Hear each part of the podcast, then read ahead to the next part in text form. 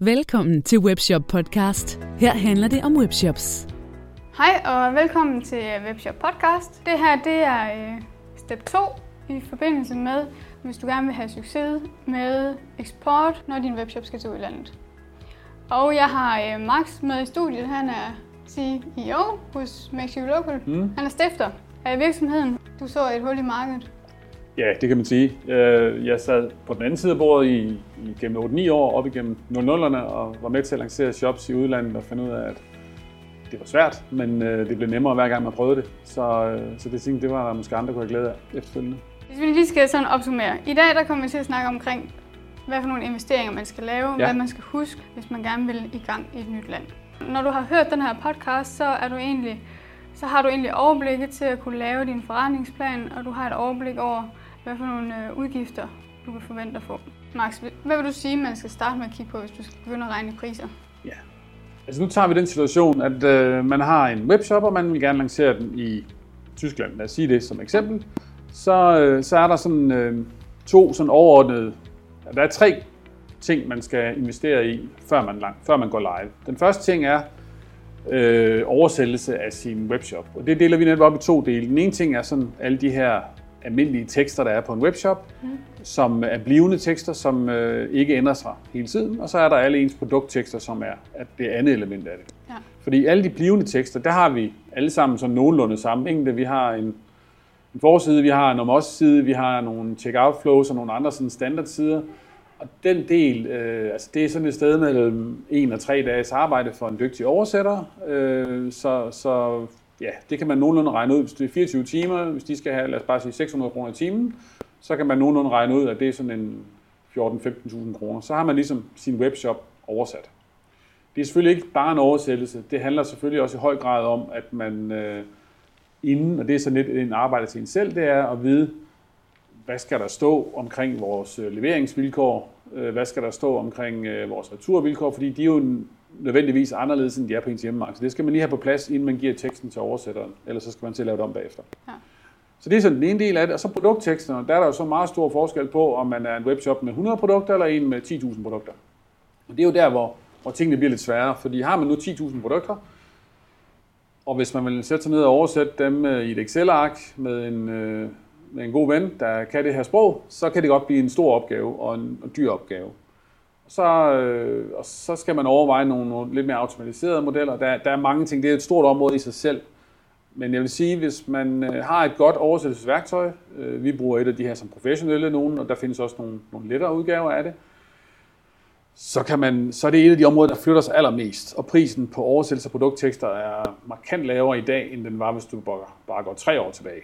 Øh, simpelthen fordi teknologien er blevet bedre, og, øh, og derfor kan man, øh, kan man virkelig gøre det effektivt. Men regn med en, altså et sted mellem 10 og 20 kroner per produkttekst, hvis man har mange. Mm. Øh, det er sådan et meget godt sådan skud for hoften. Øh, og har man ikke så mange produkttekster, har man måske et brand, der måske kun har 200 produkter, og man selv har produceret, jamen så skal man selvfølgelig gå så ekstra umage med det. Og det skal man jo også, hvis man har produkter, som ligger i ens shop i lang tid. Det er igen lidt specielt her, hvis man nu er en virksomhed, der udskifter rigtig mange produkter hele tiden så er det jo en, en løbende investering, man også skal tage højde for.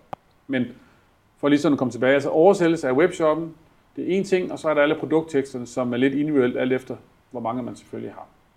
Ja, men det er vel egentlig ikke kun et spørgsmål om, hvor mange du har. Det er vel også et spørgsmål om, nu har øh, jeg havde et interview med cykelpartner på et tidspunkt, ja. hvor, mm. hvor han fortalte om, hvor meget de egentlig arbejder med deres produkttekster. Der bliver virkelig ja. øh, kontrolleret, at der er lange tekster. Mm.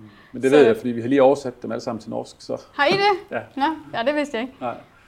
Øh, så ja, øh, og det er jo klart, der er jo netop forskel, øh, men de har jo også nogle af deres produkter, som har meget korte tekster, og de har nogle, som har, har lange tekster. Ja. Øh, så, så det, det, man gør der, det er jo, at man, vi læser det ind i vores oversættelsesværktøj, og så laver den simpelthen en analyse af de her tekster, og finder ud af, hvor mange, altså, hvor mange gentagelser er der for eksempel fraser, man bruger tit, og det har så, de nemlig. De ja, har, de har så sådan nogle standard oversætter vi dem kun én gang. Øh, så, så det bruger man jo den teknologi, der så findes i dag til netop at gøre det effektivt, så man ikke starter forfra med hver enkelt, øh, hver enkelt cykelslange, øh, selvom der måske står 80% det samme, som den gjorde i den, du oversat for.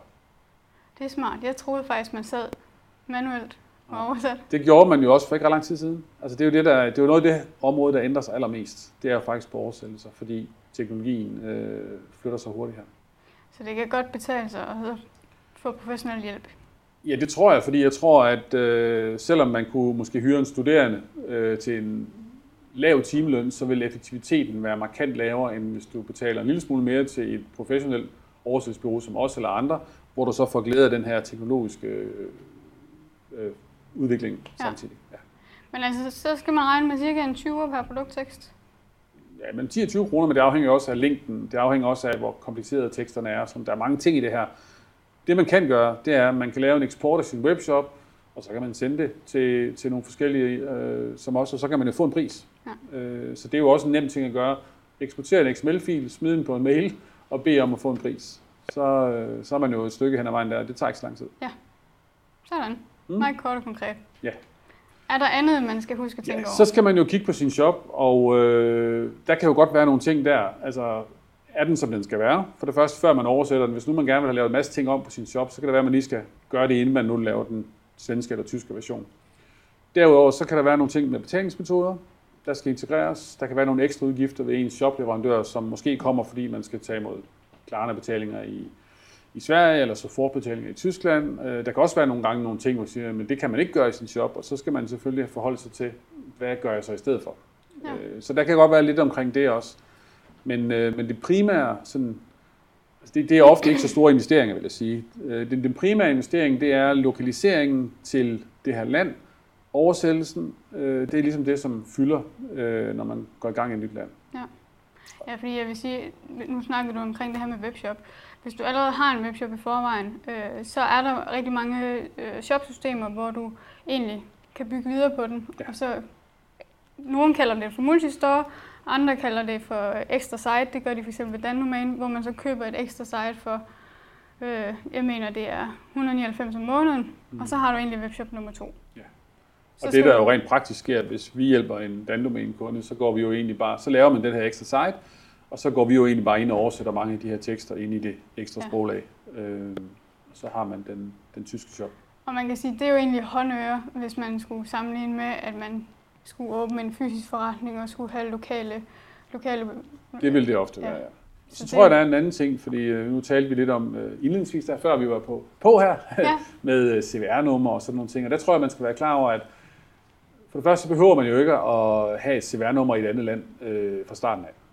Der er nogle, øh, nogle, grunde til, at man nogle gange vælger at gøre det, men øh, som udgangspunkt, så må du jo gerne sælge i et andet EU-land i hvert fald, øh, i dit danske CVR-nummer. Og øh, når du så rammer den her grænse for, hvornår du skal betale lokal moms i det her lande, så skal du have en momsregistrering i landet. Du skal ikke have et selskab, du skal ikke have et tysk selskab eller et svensk selskab. Det behøver du ikke at have. Så, så den omkostning er der egentlig heller ikke øh, i starten. Okay. Når man så, øh, hvis man så tænker, at det er Norge, jeg skal til, så er der til gengæld nogle andre udgifter, fordi når du går til Norge, så bevæger du dig ud af EU, og det er der rigtig mange danske webshops, som har gjort og har haft øh, god succes i Norge, så det er bestemt værd at overveje, men, men det har en ekstra komplikation, fordi du så skal have en, det, der hedder et uh, salgsdatterselskab i Norge, eller det, de kalder et NUF, NUF som er et, uh, det er en, en filial af din danske virksomhed, der sælger i Norge. Uh, opsætningen af de her ting det koster typisk 15.000 øh, kroner eller sådan noget, så det kommer ligesom på toppen af det, hvis man skal til Norge. Øh, så det skal man have med der. Okay. Men jeg vil sige, og det tror jeg gælder for, for rigtig mange shops, hvis man ligesom tager produktteksterne ud af det, så kan de fleste lave en lokal version til Sverige, Tyskland, Norge af sin shop, sådan så den møder de forventninger, en kunde fra det land har til et sted mellem 30 og 50.000. Så har man en shop, der er køreklar i det her land. Med alt oversat og alt tilpasset det her marked. Ja.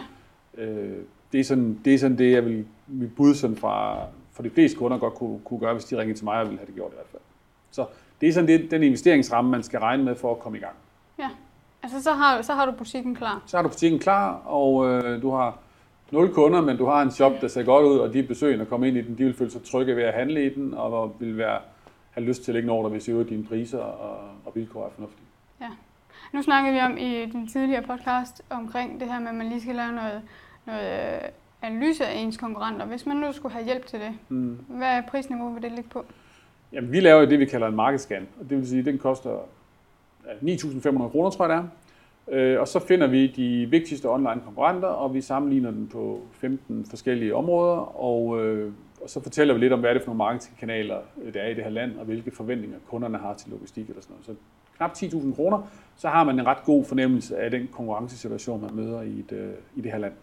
Og man kan sige, at de 10.000 kroner, de er måske givet ret godt ud i forhold til den tid, du selv skal bruge på research. Altså, når du ikke det skal man jo gøre op med sig selv i hver enkelt tilfælde. Jeg tror, det der er vigtigt, hvis man selv gør det, fordi man kan jo selvfølgelig gøre ting selv, det er at øh, sikre, at man har den viden, der skal til for at kunne lave den research. For det første, så kan man jo ikke bare gå på Google og søge på, på øh, en virksomhed i Sverige på samme måde, for man ser simpelthen ikke det samme søgeresultat i form af annoncer, som hvis man sad i Sverige og søgte. Det skal man for det første styre på, så man får vist de rigtige annoncer, så man finder de rigtige konkurrenter. Og den anden ting, man skal vide, det er, hvad er det for nogle andre kanaler end lige Google, hvor mine konkurrenter kunne være. Så er der nogle prissammenligningssider, der er vigtigt at kigge på, eller andre steder. Hvis man har den viden, øh, så kan man øh, komme langt selv, tror jeg. Øh, men ellers så er det jo en måde hurtigere at komme i gang og få et overblik. Øh, det, er jo, det er jo altid nemmere at ringe til, ringe til nogen og få dem til at gøre det, det er klart. Ja, fordi det, det kan jo være svært for en, en, en webshop-ejer, som egentlig bare har fokus på sin forretning, og så vide, det her med Tyskland for eksempel. Mm. Tyskland bruger jo ikke Google på samme måde, som ja. vi gør i Danmark. Øh, Tyskland, der, bruger, der handler de jo på Amazon. Så der skal man måske lave konkurrentanalyse mm. derpå. Ja, det, kunne man, det vil man også gøre ja. i Tyskland. Og det er jo lidt det samme, sådan set det samme, jeg gøre i Sverige. Der vil jeg også kigge på nogle bestemte prissamlingssider for at finde konkurrenterne.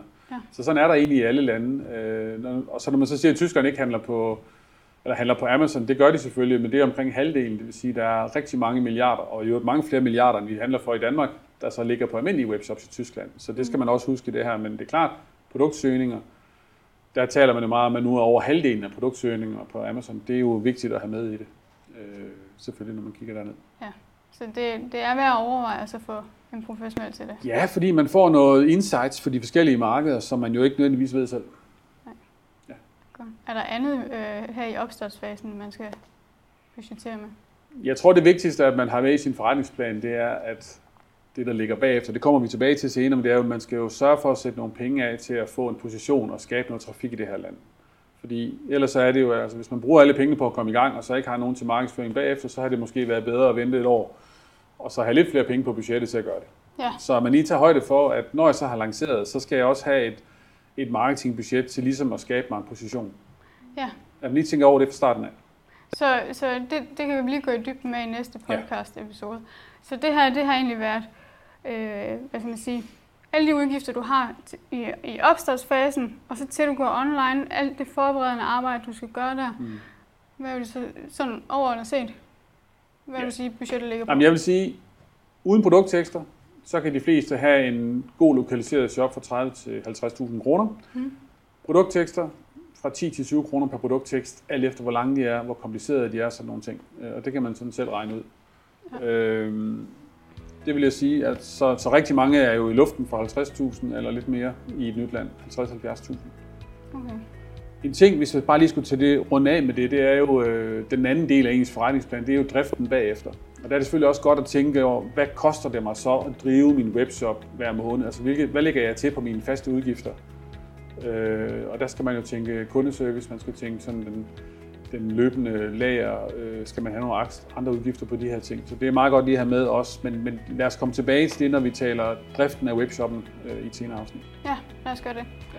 Så lige for at opsummere, hvis du gerne vil i gang øh, med at sælge i udlandet, så sådan hårdt, hårdt sagt, så kan du godt regne med et budget omkring de her 50-70.000 kroner til oversættelse af dine produkter. Så det du skal gøre, nu når du har hørt den her podcast, det er, at du skal gå ind og kigge på, hvor mange produkter du har i din webshop, og så kan du eksportere en, en fil med alle dine produkter og alle dine produkttekster, og så sende dem til et oversætterbureau, og så få en pris.